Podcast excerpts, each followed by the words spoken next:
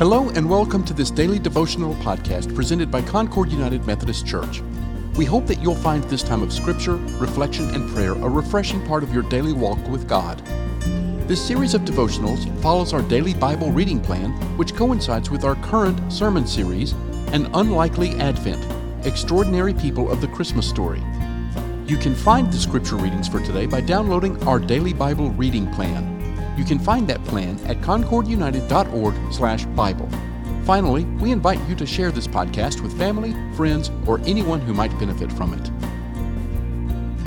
Today's devotional was written and presented by Senior Pastor Will Cantrell. The scripture is Luke chapter 1, verses 26 through 38. There's so much we don't know about Mary's conversation with Gabriel. How did Mary feel? Was she scared, amazed, overjoyed, awestruck, excited, terrified, calm, dumbfounded, or numb? We don't know. Did her life flash in front of her eyes? Did she glimpse a vision of her future? Did time slow down? Did it feel like a dream? Did everything happen so quickly that before she knew it, the angel was gone? No word on any of that either. All we know is that she was perplexed and confused. In the conversation with Gabriel, Mary found herself struggling with what we now call cognitive dissonance, when our experience of life no longer squares with our beliefs about how the world works. As a faithful Jew, Mary would have believed in angels who were messengers of the one true God. What she did not believe in was a virgin giving birth to a child. From the beginning of time, God had never chosen to bring a life into the world through a virgin. Now, here she was, face to face with an angel, a messenger from the one true Almighty God, telling her that she would give birth to the Son of God, even though she was a virgin. To her credit, Mary asks for further explanation. She's a person of faith, but not blind faith. She wants to understand God's purposes in her head as well as follow God with her heart. Gabriel's further explanation leaves a little to be desired. No offense, Gabriel.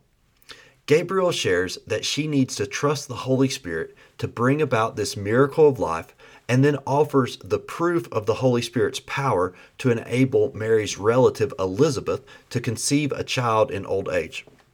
The problem with this explanation is that the scriptures already contain references to old women bearing children. Remember Abraham and Sarah way back in Genesis? But to that point, the scriptures really said nothing about virgins giving birth, except for one little passage in Isaiah chapter 7, verse 14, that most people at the time assumed to be talking about a young woman growing up and getting married before giving birth. If Gabriel were making his case in a court of law about the feasibility of God's plan, it is safe to conclude that any responsible jury would conclude that he had not proven his argument beyond a reasonable doubt. However, this wasn't a court of law. This was a personal conversation and a personal decision, one of the most important personal decisions in history. Like Mary, when we have to make our most important life decisions, rarely any of the options clearly before us are beyond a reasonable doubt the right thing to do. So now Mary must decide what to do with a God she believes in and a plan she can't comprehend. Mary responds, Here am I, the servant of the Lord. Let it be with me according to your word.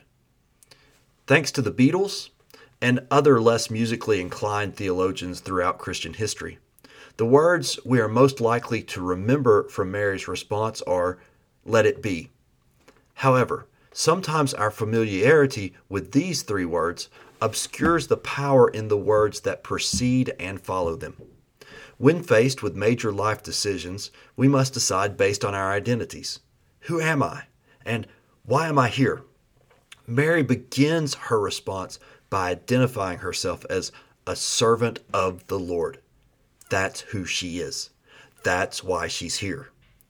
Then Mary goes on to say, Let it be with me according to your word. Mary recognizes that her purpose in life is not to live the life of her dreams, but of God's dreams. Her focus is not doing all in her power to force her life to follow the course she envisions for it, but the course God lays out for her.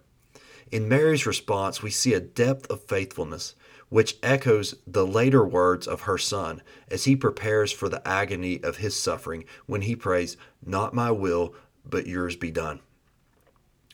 Mary identifies her life purpose as living according to God's word, not living the life of her dreams, not living the life her mama wanted for her, not living the life society dictated for her, not living within the path of least resistance.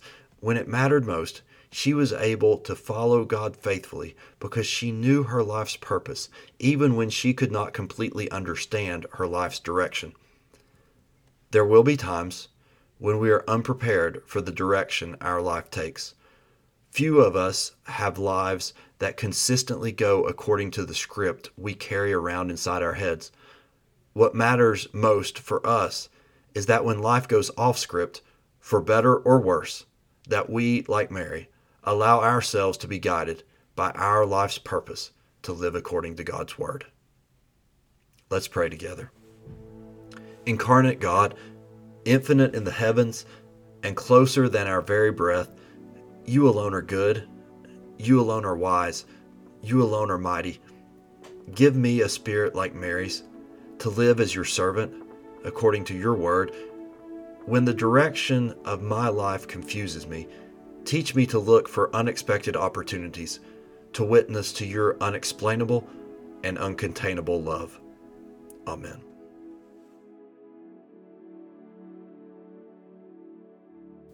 Thank you for listening to today's daily devotional. This podcast is a ministry of Concord United Methodist Church. For more information about our church, including worship times, mission opportunities, and study groups, please visit our website at concordunited.org. We also invite you to visit our YouTube channel, where you can see past worship services, including the current sermon series, An Unlikely Advent Extraordinary People of the Christmas Story. Finally, we would be honored if you gave this podcast a positive rating so that others can find it and benefit from it.